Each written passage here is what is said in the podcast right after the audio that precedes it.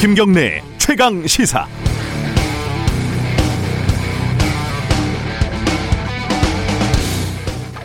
친절하기도 한 언론들이 앞다퉈서 일지를 작성을 해줘서 손쉽게 지난 1년 4개월을 되돌아볼 수 있었습니다. 시작은 사실 조국 전 장관 가족이 운영하던 어, 사학재단 웅동학원에 대한 의혹들이었죠. 그런데 며칠 만에 딸의 의전원 장학금 의원, 의혹이 나왔고 그 이후로는 표창장 위조 같은 입시 비리 의혹과 사모펀드 관련 의혹이 큰 줄기가 돼서 1년 4개월이 지났습니다. 어, 당시에 검찰은 대대적인 압수수색을 열었고 반박 기자회견이 이어졌고 그 와중에 인사청문회가 열렸고 그 와중에 검찰은 정경심 교수를 기소를 했습니다. 매일매일이 매 순간순간이 정말 놀라운 시간들이었습니다. 검찰이 무슨 작정을 하지 않고서는 구체적으로는 조국 낙마의 조직의 명운을 걸지 않고서는 벌어질 수 없다. 이렇게 해석될 만큼 이례적이고 이례적이고 또 이례적인 일이었습니다. 그런데 그 뒤에 한편으로는 속속 등장했던 각종 증거들, 정황들이 조국 전 장관들에게 결코 유리하지는 않았죠. 길고 지루한 이른바 조국 대전이 시작된 겁니다. 제 책꽂이에도 조국 백서, 검찰 개혁과 촛불 시민, 조국 사태로 본 정치 검찰과 언론, 그리고 이른바 조국 흑서, 민주주의는 어떻게 끝장나는가 한 번도 경험해 보진 못한 나라, 쓸데없이 제목이 긴 두 권의 책이 사이좋게 나란히 꽂혀 있습니다. 정경심 교수의 징역 4년 법정 구속, 어제 한쪽의 일방적인 승리로 중간 결과가 나왔지만 조국 대전은 아마 아시는 대로 결코 끝이 아니라 또 다른 시작일 가능성이 높지요. 한쪽은 이제 끝났어 사필 규정, 한쪽은 이제는 사법 적폐 척결을 외치고 있습니다.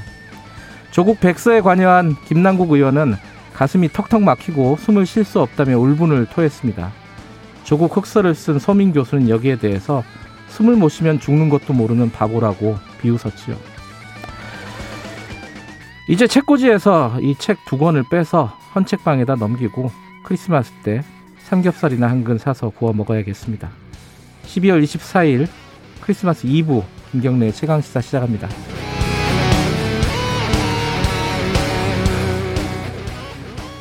김경래의 최강 시사는 유튜브 라이브 열려 있습니다. 실시간 방송 보실 수 있고요. 문자 참여 기다립니다. 어, 짧은 문자는 50원, 긴 문자 100원, 스마트폰 콩 이용하시면 무료고요. 샵 9730으로 보내주시면 됩니다. 오늘 1부에서는요. 어, 조국 전 장관 부인 정경심 교수에 대한 1심 선고 결과 자세히 좀 분석을 해보고요. 2부에서는 최고의 정치 준비되어 있습니다.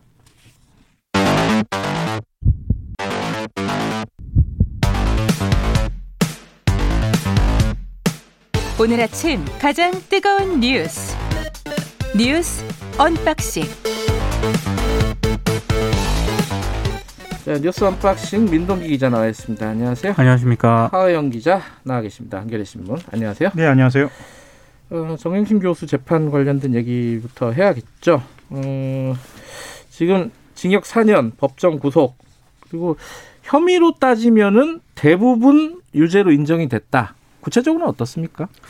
일단 뭐 15개 혐의 가운데 11개가 유죄로 인정이 됐습니다. 네. 징역 4년, 벌금 5억, 추징금 1억 4천만 원을 재판부가 선고를 했는데요. 어, 1심 판결이 선고된 뒤에 불구속 재판을 받게 되면은 관련자에게 허위 진술을 종용할 가능성이 높다면서 정경심 교수를 어제 법정 음. 구속을 했습니다. 그러니까 이게 어, 증거인멸 혐의가 일부 인정이 된 부분이 있기 때문에 그렇습니다. 앞으로도 그 가능성이 있다. 법원은 아, 법원은 그렇게 본 거고 네. 이 나눠 보면은 이제 입시 비리하고 사모펀드 이 크게 두, 줄기는 두 가지잖아요. 그렇죠. 뭐 증거 인멸도 있지만은 어, 입시 비리는 뭐 다 인정이 된 거죠 법원에서. 네. 단국대 의과학 연구소의 체험 활동, 네. 그리고 공주대 생명공학 연구소의 체험 활동, 서울대 공익인권법센터의 인턴십, 호텔 실증 수료증 및 인턴십, 한국과학기술연구원 분자인식연구센터의 인턴십, 동양대 어학 교육원장의 명의의 연구활동 확인서, 네. 뭐 이런 서류들이 다 허위로 확인이 됐습니다. 특히 서울대하고 부산대 의전원 응시 때 제출돼서 가장 논란의 핵심이 있었죠. 동양대 표창장, 표창장 위조. 그 예, 문제 표창장. 표창장. 네. 예, 위조한 사실이 충분히 인정된다라고 음. 밝혔습니다. 뭐 이렇게 말하자면 뭐 이른바 7대 스펙이라고 얘기했던 그렇죠. 뭐그 표창장이라든가 인턴 증명서 이런 것들이 다 위조다, 허위다 이렇게 판결을 한 거고.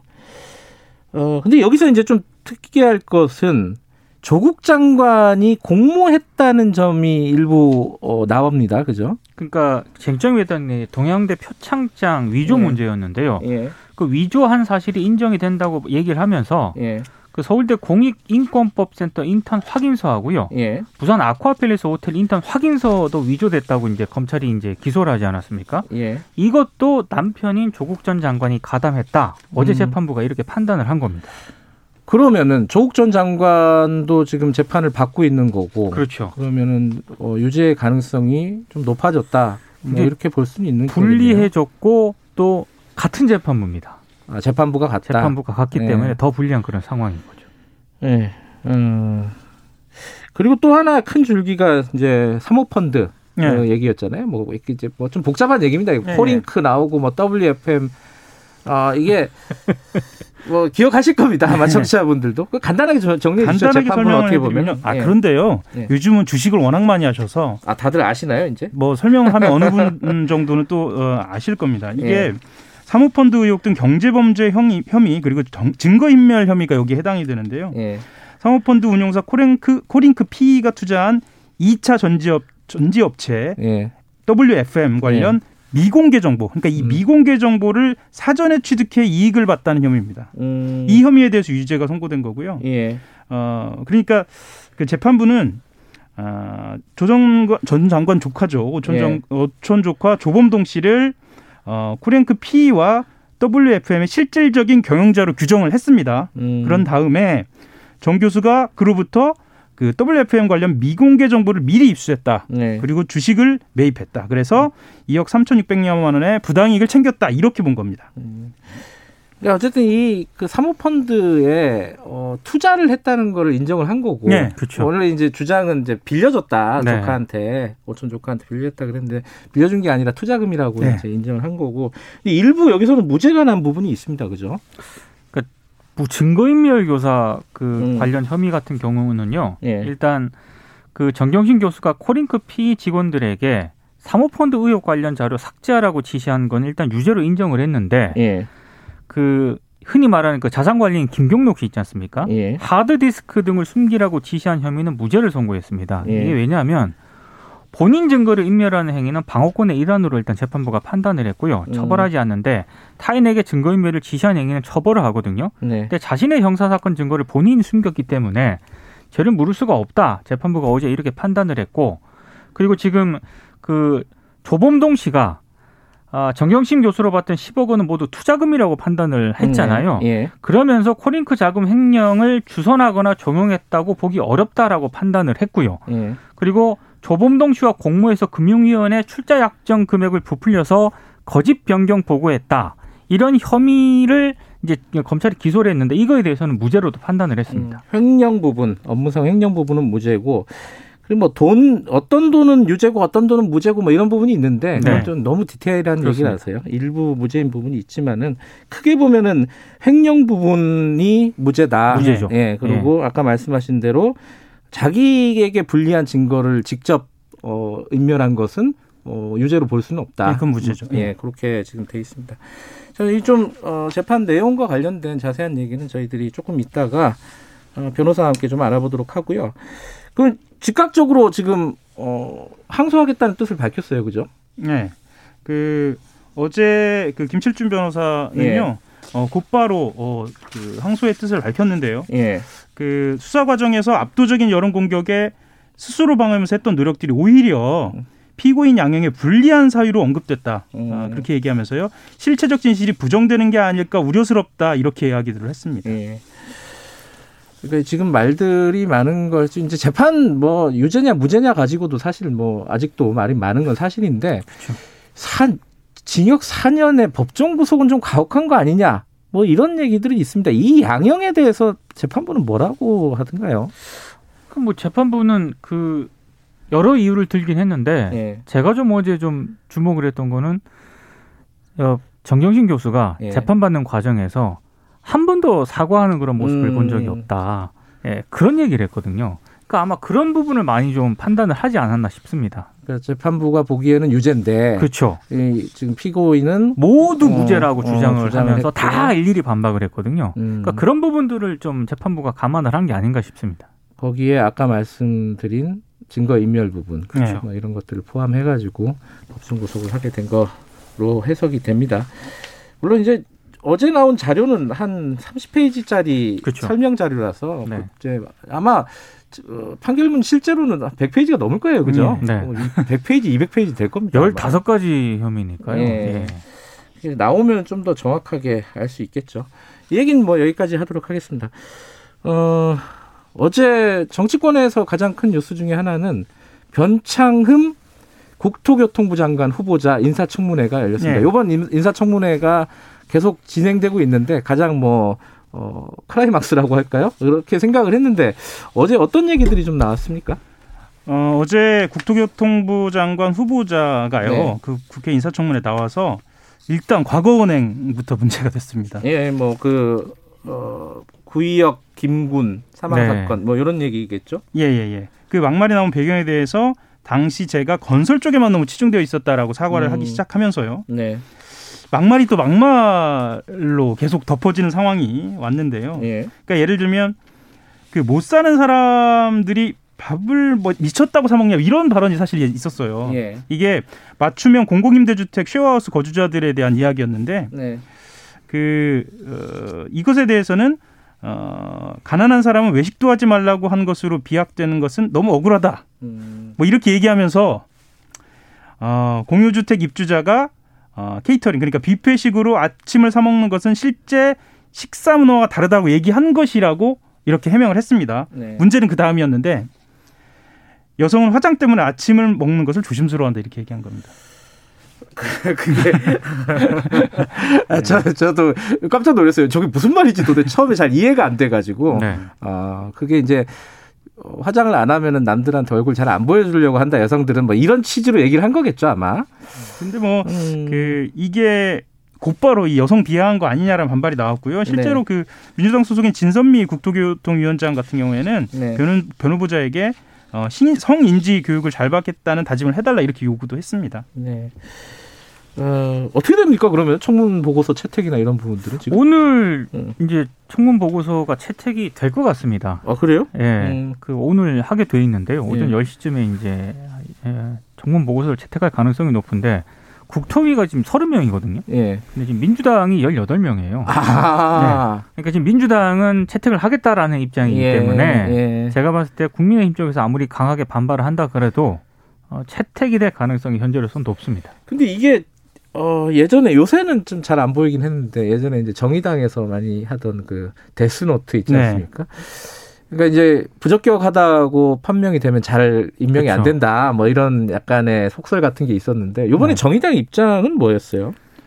일단 공식적인 입장이 지금 명확하게 지금 현재 국토위는 심상정 의원이 들어가 있거든요. 예. 정확하게 심상정 의원의 입장은 나오지 않은 음, 음. 상황이고요. 네. 다만 어, 정의당의 기류는 반대 입장이긴 합니다. 네. 그런데 지금 현재 어, 상황으로 봤을 때 공식적으로 이 반대표를 던질 것인가는 좀 두고 봐야 할 것 같습니다. 근데 예전 같은 경우에는 데스노트에 정의당이 올리면은 예. 흔히 말하는 캐스팅 보트를 질 수가 있었잖아요. 예. 근데 지금 정의당이 데스노트를 올린다고 하더라도 민주당이 18명을 지금 국토위를 음. 하고 있기 때문에 이게 현실적으로 의미가 없다라고 해서 아마 그 부분을 정의당이 굉장히 고민을 하는 것 같아요.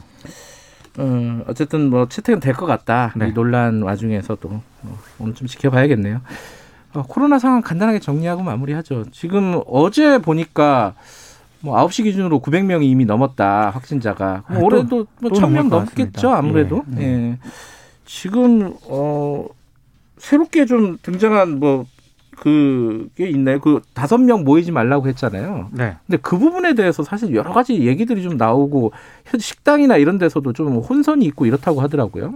그러니까 지금 오늘 신문을 어. 보니까 아, 이른바 꼼수 지금 피하기 이런 상황들이 많이 펼쳐진다 이런 얘기가 있더라고요. 예. 그러니까 일부 식당이 5인 이상 예약을 문의하니까 네. 테이블 쪼개기를 권유하기도 했다 이런 기사도 있고요.